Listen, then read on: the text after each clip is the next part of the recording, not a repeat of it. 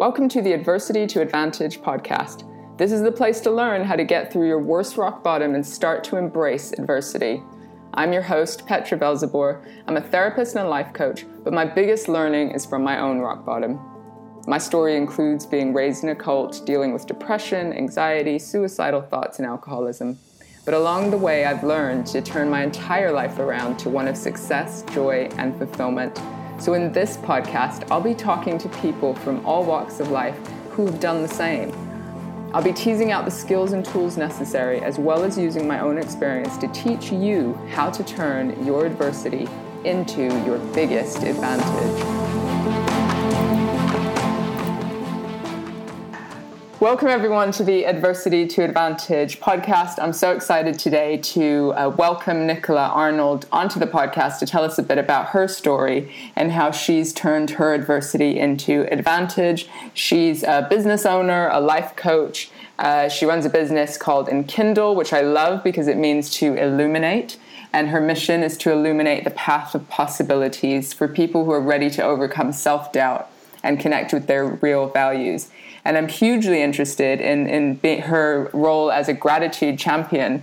She writes for the Huffington Post and Thrive Global on things like well being, gratitude, positive mindsets, all the stuff that I love.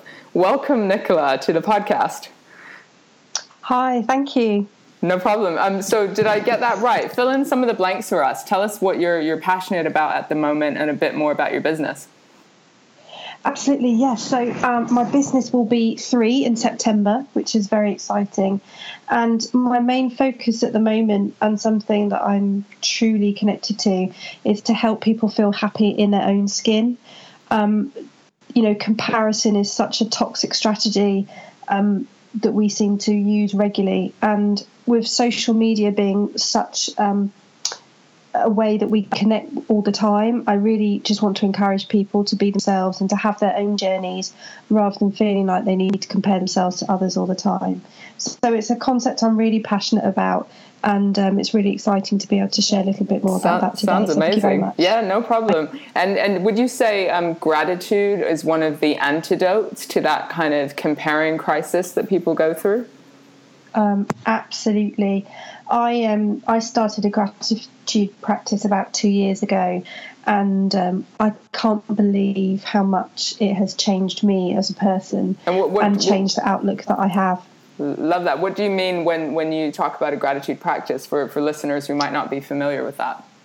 Yeah, so um, for me, a gratitude practice is being able to just appreciate the small things in life that make you smile. So it doesn't have to be anything epic as getting a new job or completing some massive project. For me, it's just about being able to come back to the present notice and just see what's around us. So even just being able to admire um, a beautiful flower or to appreciate hearing somebody laugh or engaging in a lovely conversation um, really helps lift our spirits. And it's interesting. Um, we, it's so it's so simple sounding, but in in yes. this sort of fast paced city life and so much social you know media intake that we're constantly experiencing, it's it's really easier said than done.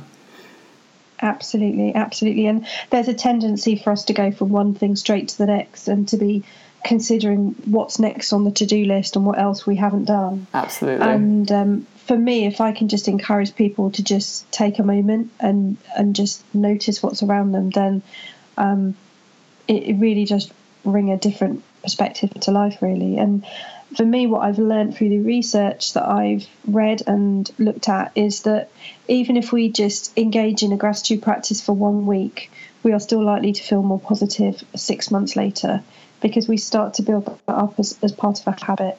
Love that, um, and that's um, quite that's quite incredible, really. It really is. When on the days that I do something like that, I can certainly uh, tell the difference because I'm definitely one of those people guilty of, you know, constantly moving from one thing, achievement tick. What's the next thing? Uh, that yeah. sort of sort of pace. So just stopping to to notice. So thanks for giving us uh, that little insight into to what you do. Let's let's jump way back, Nicola. Give us mm. a little bit of context on uh, growing up. What was that like? Siblings? Uh, do you feel like your your parents and um, your your childhood uh, prepared you for the for the real life? Um, yes, I'm the eldest of three children, um, all very driven that we are in our careers. And I, I had a, a lovely childhood in the sense it was always very loving and very supportive of everything that we did. Um, certainly can't fault my parents or my siblings for that at all. But I think I think as I started to grow older and, and started to work, um, I became part of that society where we are always comparing ourselves to others. I mean, literally, from the minute we are born, we are compared to others in terms of our weight and you know the date we're born, and then the first time we take a step and we and we say the first word, all the way up through to the education we have, the university we might choose to go to, the house we buy, the car we buy, the partner we have, and and so I think I became quite vulnerable in the sense of that I felt the need to conform and do things because other people wanted me to do them or because that's what society wanted. Um, and and I found myself feeling quite restricted and not able to express myself and do the things I really wanted to do. And so, where, where um, when would you say this started for you?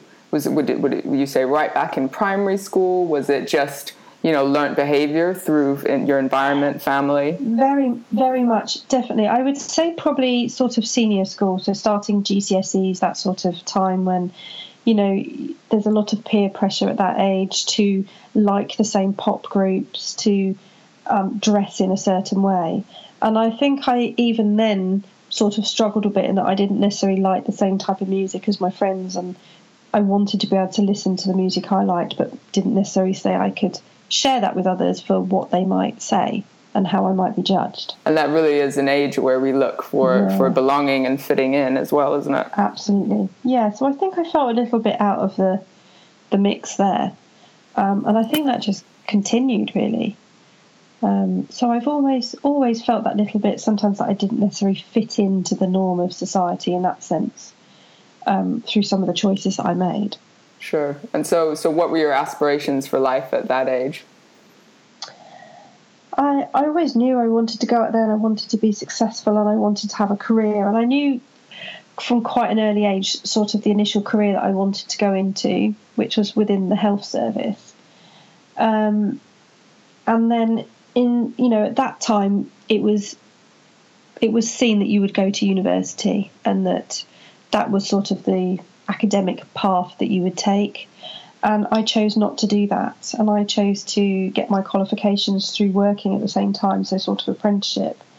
Um, and I guess that was the first time I sort of stepped outside of that the norm, I guess. Because that would be a big deal if your your yeah. culture and family and everything, you know, the understanding was that you would go to university.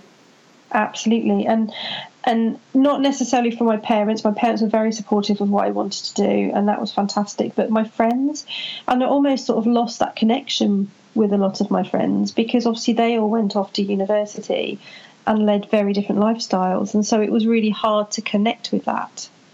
Um, and so I guess I sort of became a bit removed from that circle of friends at that point. And what was it that drew you to the kind of apprenticeship route? Because as we know, you know, university fees are just bringing us mm. to the mm. present. Fees are higher. A lot of young people are beginning to really weigh up that choice in a different way than maybe we we used to. Yeah, I think you hit on a good point there. That I guess without even realizing it till today, as we chat, that actually I was at choice then to make that decision not to go, um, and that it, it was an opportunity for me to actually really start the job I wanted to do, and to be paid to do that job whilst learning at the same time. Um, and it was quite local to me as well. And, and it was been something I'd been looking at for a long time, and so that really connected with me. I really felt quite strongly that that's what I wanted to do. Who who were um, your, your role models? Who influenced you at that age? I, I, say that in a positive way. Who who did you look up to? Um, certainly, my grandparents. They were always so incredibly supportive of everything that myself and my brother and my sister did um, they championed us for all of our learning, everything that we did, and, and really supported us all the way through. And so I felt really proud that I was able to take that next step and and um, do what I wanted to do, but still be able to continue on the journey that I wanted in terms of the career as well. Um, and it felt really good that I had that support behind me to do that as well. Absolutely. So, so where did that sort of journey take you next? So that journey took me into the start of my career with the NHS. Um, and um, it was fantastic, and, and, I absolutely loved it. And I'm still in that career now. I still work within the NHS as well as run my business, um, and um, that's been fantastic. And I'm at that stage in my career now where I'm able to give so much back to to the actual NHS, and that obviously invested in me back in those days when I did the apprenticeship as well. I, I, um, didn't even know the NHS did apprenticeships. Yes, yeah. So back, I don't think it was called apprenticeships back then. It was a different, like a work name. placement or it was, something. apprenticeships have just come back in. There's a massive government drive this year, so apprenticeships are back in again, and it's a real opportunity for us to be able to support people to come in to do the careers they want to do, without having to go to university as well. So um, it's lovely, and I work within a training capacity within my role. So it's lovely to be able to now support what would have been me 20 years ago coming forward and doing that again. So that's. So, that's what, what sort of training do you run? So I work within pharmacy. So I manage education within a pharmacy, within a hospital, and manage the trainee programs. Um, so I get to have those you know young things come in just like I was when they're starting out in their career and be able to support them. But the addition is that now I'm able to offer them a coaching program that supports their whole holistic well-being, um, something that I didn't have back then. So that's sounds that's really fulfilling to me. Yeah, it's it's fabulous. I really love it. So this very passionate. This concept of adversity, yeah. Yes. Would you say that you've faced adversity in your own life? Absolutely. I think like I said, even from being sort of age 13, 14, I didn't feel that I necessarily fitted in um, with everybody else. And I think perhaps I kept that quite hidden for a long time and probably didn't even realize it for myself because I kept that quite deep rooted inside of me. Um, and it's only really where in the last four years um, where I've been on on a coaching course myself that I actually started to discover who I really was and, and be able to really speak the truth of what was going on for me. Um, and that's really been quite a, a turnaround in my life. So, is it fair to say that up until four years ago, you've been, I want to say, plagued with this the, the kind of comparing um, mm. issue uh, in in many aspects of your life? Absolutely, yes. And I don't think I'd even been able to name that's what was going on. Um, it's only been in the last few years where I've really been able to sit and unpick who I am and and really sort of start to speak the truth that um, that I recognise that now, and and that's why I'm so passionate about being able to share what I do and to um, to have the online community that I do to to really be able to support people to to not be with comparison, but to be a choice. So, so when you were in the thick of this kind of uh, comparison experience throughout your daily life, I mean, what was the impact on that? Would would you on you? Sorry, would you say that you hit a rock bottom, or it was just a kind of slow eroding of confidence? What was the impact for you? Yeah, I would definitely say there was a slow eroding of confidence. And I think if I look back on it now, I really notice how differently I was as a person and, and how I interacted with others. Um, I was very much concerned with being judged by others. I could never um, meet a friend and walk into a bar or a restaurant by myself. I'd have to meet them outside and ask them to come and meet me and walk in together. There was that fear of going into a space and everybody looking at me. And I used to dress in quite dark colours as well. I didn't want to stand out. I didn't want people to notice me. So um, almost invisible. Yes, yes, yeah. And it's quite interesting because I went somewhere the other day where I had to meet someone that I'd never actually met face to face before, only um, virtually. And I was able to just walk straight into this place and wait for them. And that it, it was a real moment for me the other day, thinking, man, there's no way I could have done that a few mm. years back. Did you still um, have the, the little voice or the little feeling of shit, people are going to judge me? But did it uh, anyway, or do you feel like that voice or whatever it was for you has faded? Yeah, no, I feel like I'm completely in control now. And it, I, I, can just remember getting out the car the other day thinking, this is such a great place to be. How how did I stay with that feeling for so long? But I guess I didn't know any different. I didn't recognize that's what was going on for me. Yeah, you didn't know there there was another way. So talk us through the, the, the journey because I'm hearing really being stuck in this comparing thing mm. and then i'm mm. hearing this wonderful outcome of being able to go into a place and pretty much have a completely new perspective and experience even having a good time. It's not, I can just picture a big smile on your face, you know? Yeah. Um, absolutely. So, so, but for our listeners, we'd really want to kind of draw out, well, what was the journey? Because we, we both know, right? It's never just A to B. Mm-hmm. It's, you know, every letter of the alphabet in between, and then you go to B, get to B or Z or whatever, right? Yeah. So, so what was that journey for you of, of noticing that you wanted to change or of uh, learning that there could be a different way? Absolutely. I, I think um, what was quite pivotal in, in my change was vulnerability and recognizing that that's where I was and being very honest about it. And I can still remember remember particularly um, I was on a coaching course and I was we were all called out and asked us to name the thing that we couldn't be with. And um, I can still remember what my phrase was.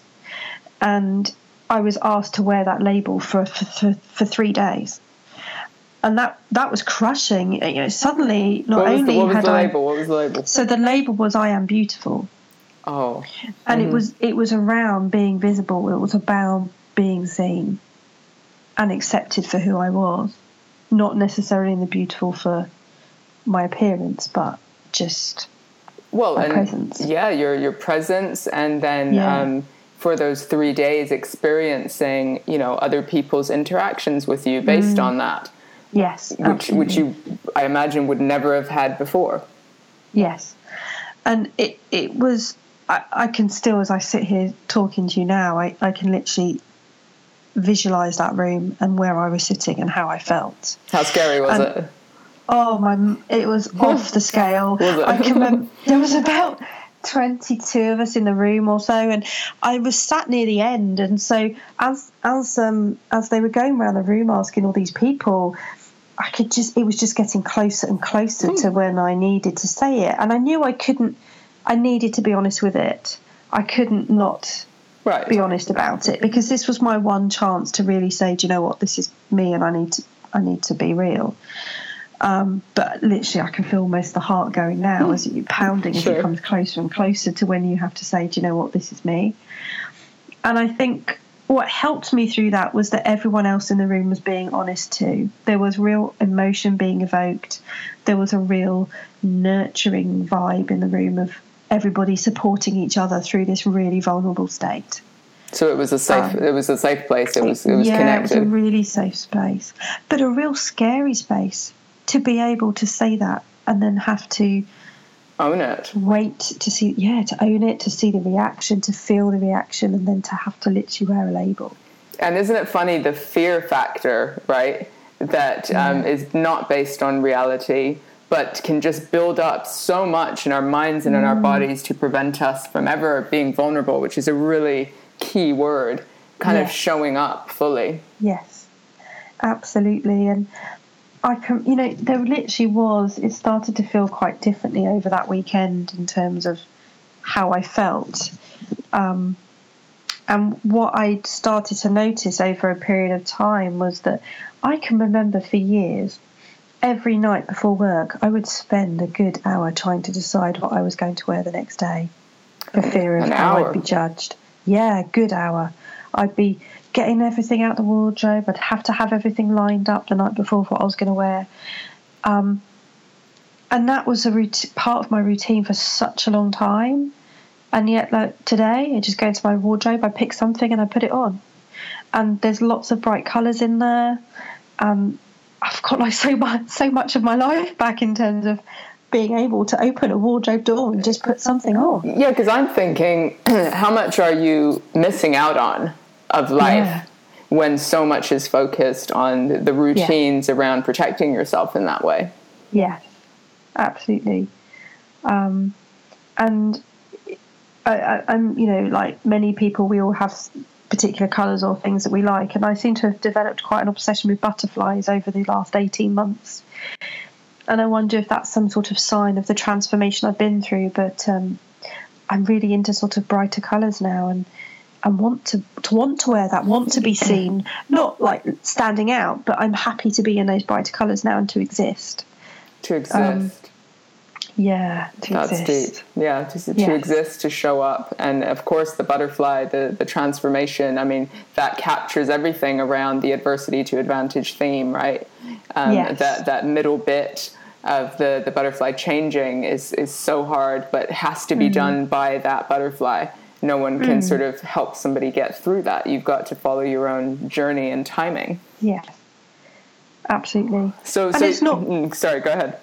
I was just say it's not been a bed of roses. Well, that's what way, I'm curious you know. about, right? Yes, yes. Uh, I would say so.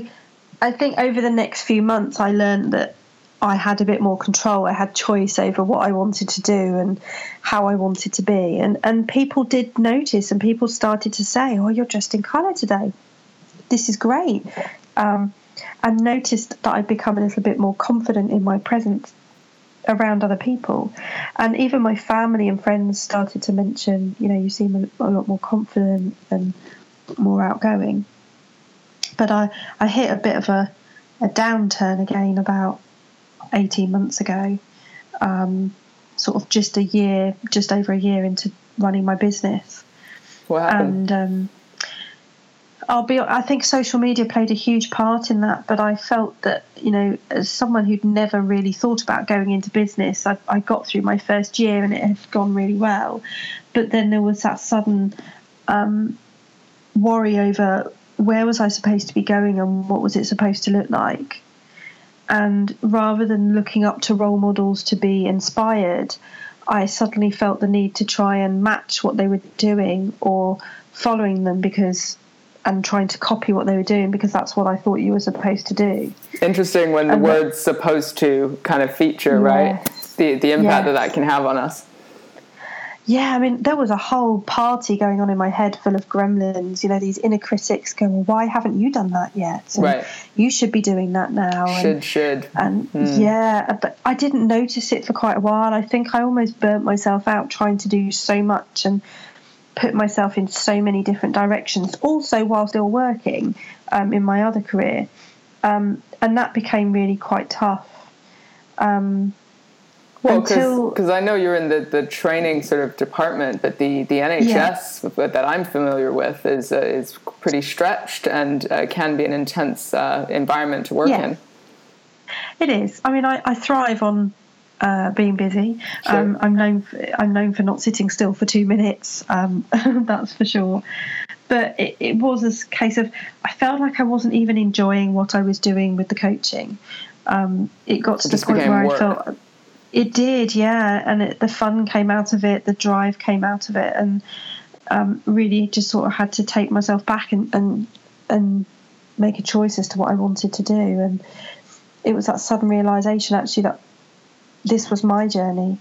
Um, so, so sudden realization, but it sounds like uh, yeah. you, you, know I heard some clue words there about being on a bit of a path to burnout, uh, mm. lo- losing the joy. Uh, I don't know how that impacted uh, friendships, relationships. Uh, that's often you know where we see the signs, right, of burnout. Yes. And so I'm always curious at how bad does it need to get for us in order for us to wake up or yes. is it possible to wake up without it getting too bad that i'm just curious about that element yeah i think i felt that i became quite disconnected to people mm. and pulled back from from meeting up with people and i think i also went through a phase when i thought do you know what i can't do this anymore in terms of the business i just need to let it go it's not serving me um, and I, I don't think I help people anyway. Or you know, all those negative mm. beliefs start saying, Self-doubt. "Oh, you know, yeah, no one's going to want to work with me," and uh, I might as well just give it all up now, you know. And that was really real for me, and I was really like, Do you know what? I think I'm going to have to let this go.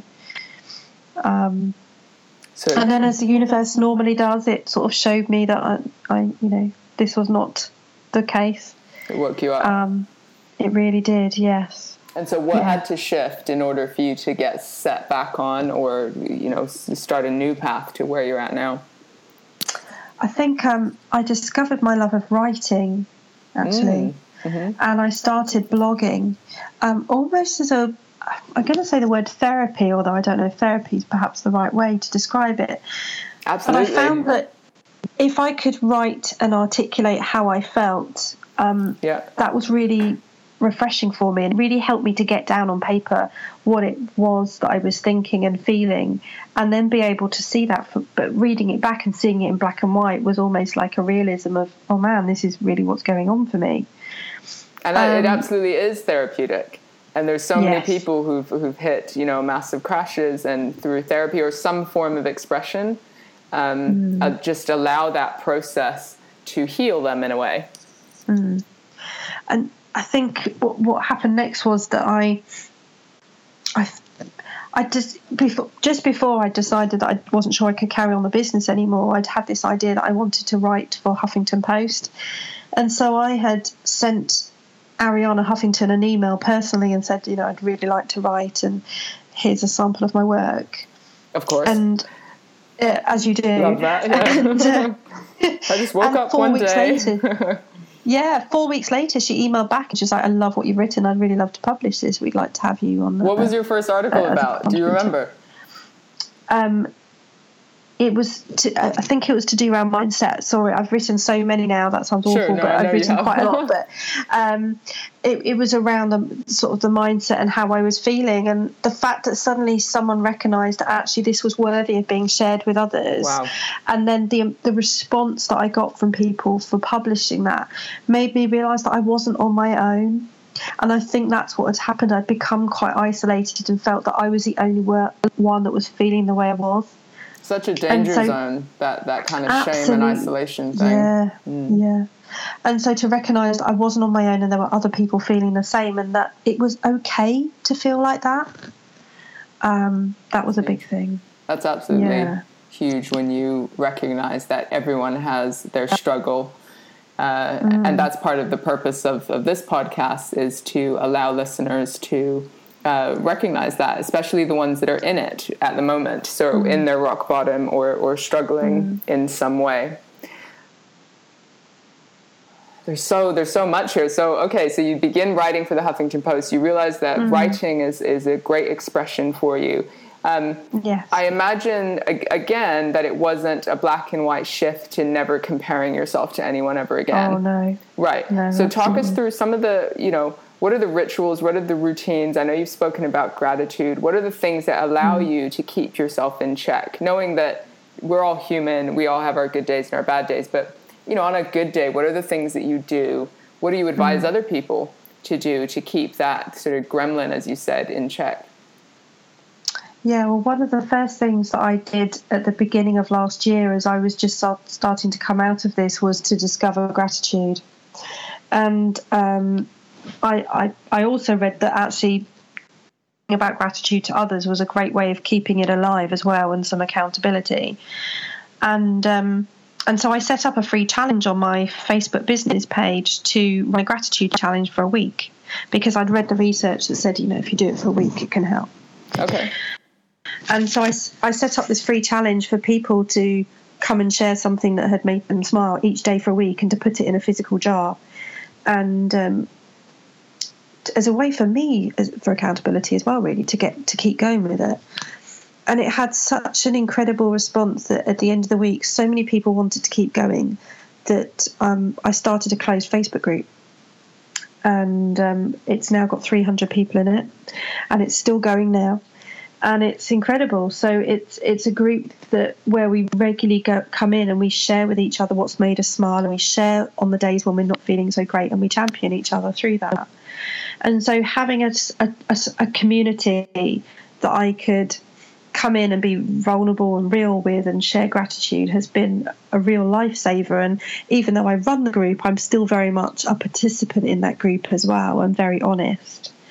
Um, I, I, um, love that, so that, because you can see there's there's so many sorry so many kind of challenges or, or elements that you know pop up on Facebook, but um, mm. when you can really feel when somebody is doing it from a sense of purpose and a sense of yeah. you know re- receive, having needing it themselves you know and then just uh, focusing on that community mm. love that yeah and I'm really proud of that community. It's been incredible. We've done some amazing things as a group, and as I say, I see myself as one of that community, not running it. And I've partic- I've particularly chosen to keep it quite small in the sense of you know lots of groups on Facebook have thousands and thousands of members, but I want it to have that community feel. I want people to feel like they can reach out and know other people a bit to be able to support them. So that I would certainly encourage anyone that's listening to this that you know if if you are in a low ebb right now, then then talk to someone else and have someone that you can work through this with, um, that you can share those times with, because it, it really does help. So um, expressing it in some way, either on paper or specifically with a person, somebody that you trust, mm. um, a- allows you to kind of share the burden in a way, or yes, even maybe Absolutely. open up your eyes to new perspectives on how to deal yeah, with it yourself. Yeah, absolutely. And I think it's about sometimes that when we actually vocalize what's going on for us, that itself can be part of the process, can really help us with, name what's going on. Absolutely. I'm curious about the um, the social media element. Um, in some mm. of the, mm. the training I do around mental health and well being, I always discuss, you know, uh, reducing toxic media intake. Yeah. Um, and I love a yeah. bit of social media, and I'm I, am yes. quite attached to my phone and all the rest of it. Um, but I do make choices around not watching the news, um, certainly not reading that free Metro newspaper on this, on this on the underground. Mm. Um, you know, certain things eh, because I need to consciously fill up on more uplifting or uh, information that teaches me something, rather than mm. focusing on all the doom and gloom. Right. So I'm curious mm, about your perspective on you know the, the benefits, but uh, there's obviously a lot of setbacks. How do you balance out the the social media element? What's your advice on that? Well, something that I've learned quite recently is that there are over 1.4 billion people that log onto Facebook every day. Um, within 60 seconds, every day, within 60 seconds, over 500,000 people comment on a status, and over 300,000 statuses are updated busy. So we can be. It's huge, mm, and yeah. if we, you know, it, it, I think there's something like 400 million people on Instagram every day, and nearly 500 on LinkedIn. They're, you know, we're very much consumed and driven by social media, and, and sort of material markers are very much part of our daily life. And so for me, it's about choice. So I sit in a, a, couple of Facebook groups online, but I turn all the notifications off so that I choose when I want to go into them. So I make a conscious choice rather than feel like I'm being prompted to go in. And like you, I try not to look at the news because I, I don't want to get into that negative state. Um, yeah, um, certainly as soon as I wake up. Yeah, absolutely. So I, I'm very much I choose what I want to see, and I think what I've also learned is that I need to be aware of how I respond to things that I see. Um, so you know, Facebook and other social media uh, platforms can be very one dimensional in terms of what people choose to share. And so I have learnt to alter my responses. So, as I said, a good year ago or so, I'd look at a post and um, compare myself to that individual in terms of what I was doing.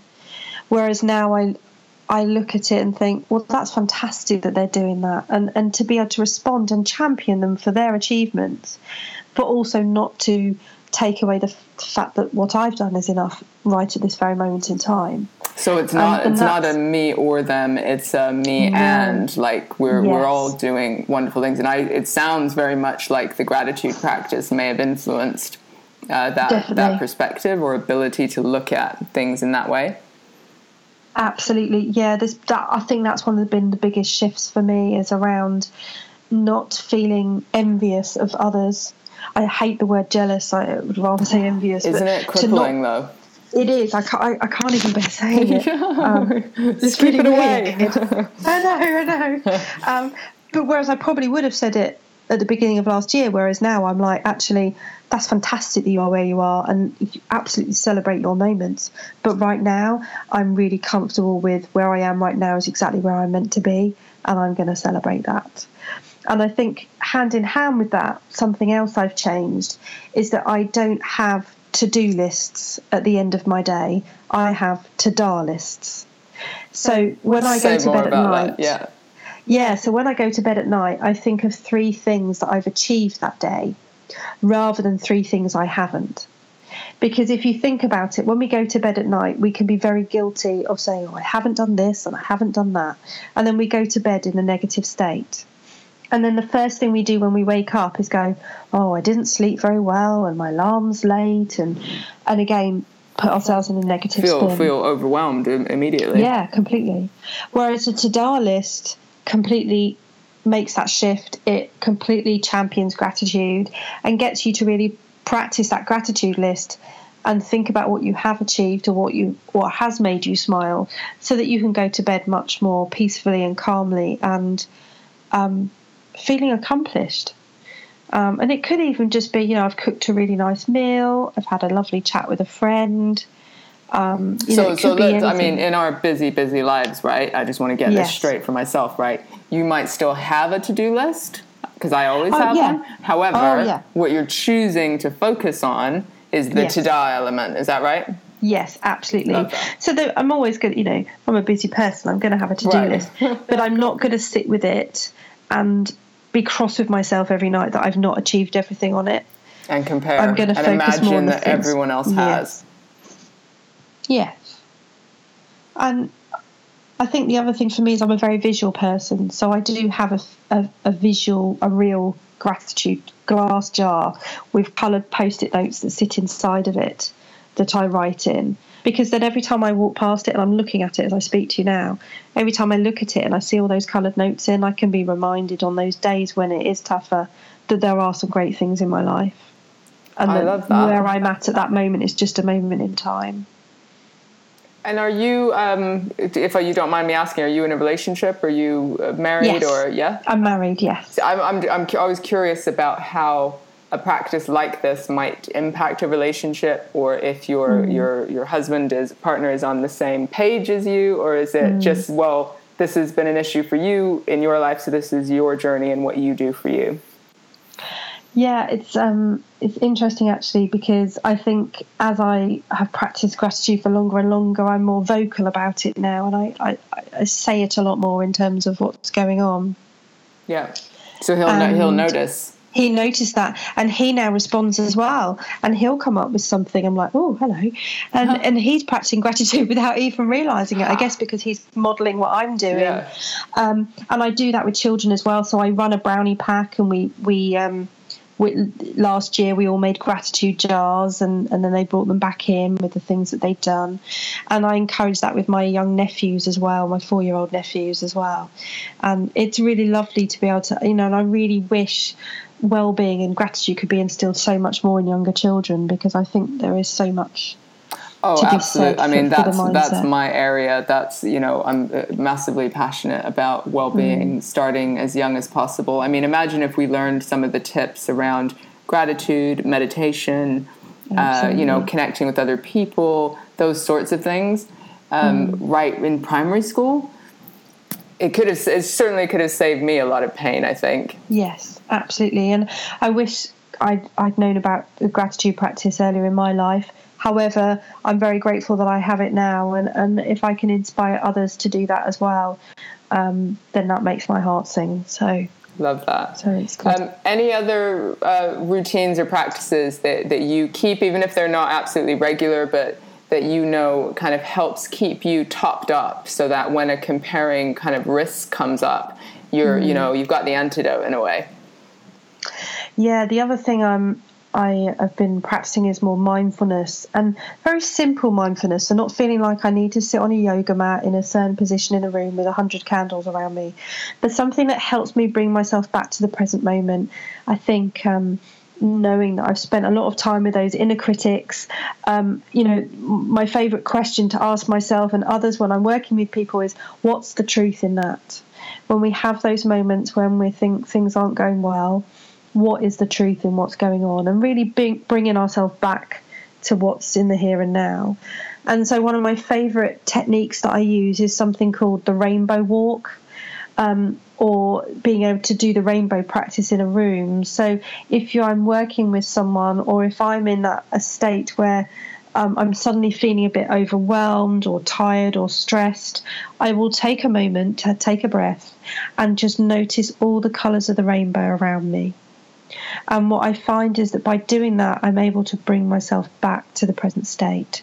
I'm able to take myself away from the emotional part of my brain and bring myself back to where I can regulate my thoughts. So you're connecting so, to your body and your awareness. Yeah, completely. Mm. And, you know, how often do we have to ask someone to repeat what they've said, or we find ourselves getting to a destination and not remembering how we got there.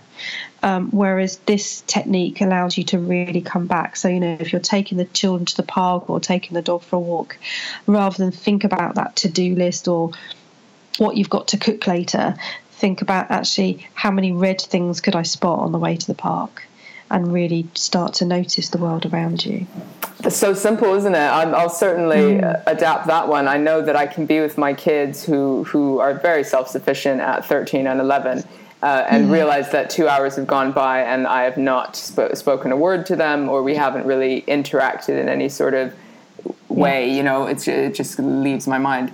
Um, mm. Just because there's constant busyness and constant sort of planning, and all really exciting, good stuff you know um, it's not necessarily toxic stuff but it's the pace mm-hmm. and it's forgetting to notice the wonderful things around you because as you as we know mm-hmm. the present is all we have right absolutely and i think that's one of the other things i've noticed is i see so much more color in the world now oh okay. and you I wear so much more color yes yes absolutely it's, it's everywhere absolutely. yes yeah I, I, say i live my life in hd color now rather than black and white which Love is that. where i was yeah. I, yeah, I say I'm fully awake. You know, no more yes. sleepwalking through anything, which yes. is, which is outstanding. Yeah. Um, and so finally, we're we're coming to the end of our time. But um, if if there's a, a young woman, for example, say you know, 18, early 20s, who's in the the grip of um, the comparing monster, whether that's in school, whether it's in university, whether it's trying to live up to the expectations of society and all of that What's your final bit of advice? Where where can they start? And I know you've said speak to somebody, and that sounds like a really sensible place to start. But mm-hmm. any final thoughts on the, you know really that person who's struggling right now? What where should they go? What can they do? I think um, there's several things really. I think one of the first things that um, that I did for me, which I would encourage others to do, is really just to take themselves to somewhere quiet and just to sit by themselves and have a few moments of quiet where they can be taken away from all the noise and the activities around them and really just notice what's going on for them. Um, sometimes I even like to get people to draw an imaginary heart around themselves and to sit in it and to really become reconnected to their heart. So almost to connect with yeah. what's underneath all the comparing Absolutely. noise. Yes. Um, and to even notice what those phrases are and when they show up.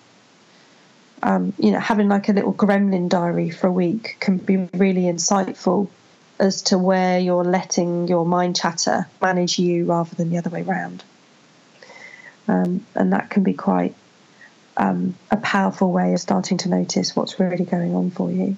Really powerful because I, I, yeah. I, know it can often be those when we've been disconnected, when we're tired. Mm when we're overwhelmed yes. or stressed because of other yes. things and it's almost like our weak point right mm. and and the gremlins can get in through that gap mm. absolutely yeah they're very sneaky aren't they oh my god yeah um, and you know try the gratitude and, and although it might seem quite hard to start with try connecting it to something else that you do every day that you could connect that habit up with so you know, could you think about something that's gone well whilst you're cleaning your teeth every day? Or if you know you have five minutes to wait by a bus stop every day, could you do it then? So that you you start connecting gratitude with something else. So it's not just something additional you've got to remember, but it's part of a task you're already doing. Because you could so do it, sort of, of yeah, like on your your notes in your phone. Or I, yes. I just chatted to somebody who's in the tech startup industry today, and he said, mm. uh, I put uh, the, the thing that I want to be, that I'm looking to embody, I make that my password on my laptop. Oh, so I now have that. to type it 50 times a day. He's in that industry, obviously. Um, yeah. And imagine the reinforcement. Obviously, it's one thing because it's your password, yes. but you know, I am beautiful. Imagine. Absolutely. Yeah, and actually, affirmations are a really great way. Again, I I've actually created a calendar, so there's an affirmation for every day of the month, um, and um, so stocking that's up. a real opportunity again. Yeah, absolutely. And I like- and, and write it on a post-it note. Put it on a mirror in front of you, so you'll see it every day, and say it out loud. Saying it out loud is so much more powerful than just saying it in your head. Absolutely. And it, there's a preventative nature to stocking up during the good times. So you're making, creating the habits around affirmations and gratitude so that when times, you know, adversity does hit, um, you, you've now sort of built up that muscle a bit to be able to, to cope or react in maybe different ways. Absolutely. In terms of a neuroscience point of view, um, every time that we call upon gratitude, we actually strengthen the, the neuron pathways in our brain that actually focus on positivity. So, like you said, it is literally something that you can strengthen and build up. I love that. So that it, There's so yeah, much science backing to these things now. Absolutely. Yeah, absolutely. Absolutely. Um, thank you so much, Nicola. Let, let- please let us know where people can find you online, your sort of website, or what, what social media can they find you on? Yeah, so I have a website which is inkindlelifecoaching.com. Um, and anyone that would like to come and check out the Happy to Be Me Hub, which is a closed Facebook group, which is where we share the gratitude and the positive mindset, would be most welcome to join in. Um, Love that. So find that one on Facebook, yeah. yes. Nicola, thank you so much for sharing your story and all your wonderful tips. I know our listeners are going to get. I, I got. I needed this today. I've had one of those days, so I'm sure our Oh. listeners are going to get a lot out of it. Thank you so much for your time. Thank you. It's, it's been really great to be able to share that and, and to notice things for myself as well. So um, thank you very much. Love it. Thank you. Thank you so much for listening. If something helped you today, please do share this episode with a friend and let them know that they are not alone. I know that for me, isolation kept me stuck much longer than I needed to be. So let's practice courage and talk to someone about what's going on, as that's the first step to making life amazing. Check out my website, petravelzeboer.com, for your free Kickstarter plan, which will teach you to turn your biggest weaknesses into your greatest strengths. Join the community of people who are changing the way they view life's challenges and living life to the full. Until next time, goodbye.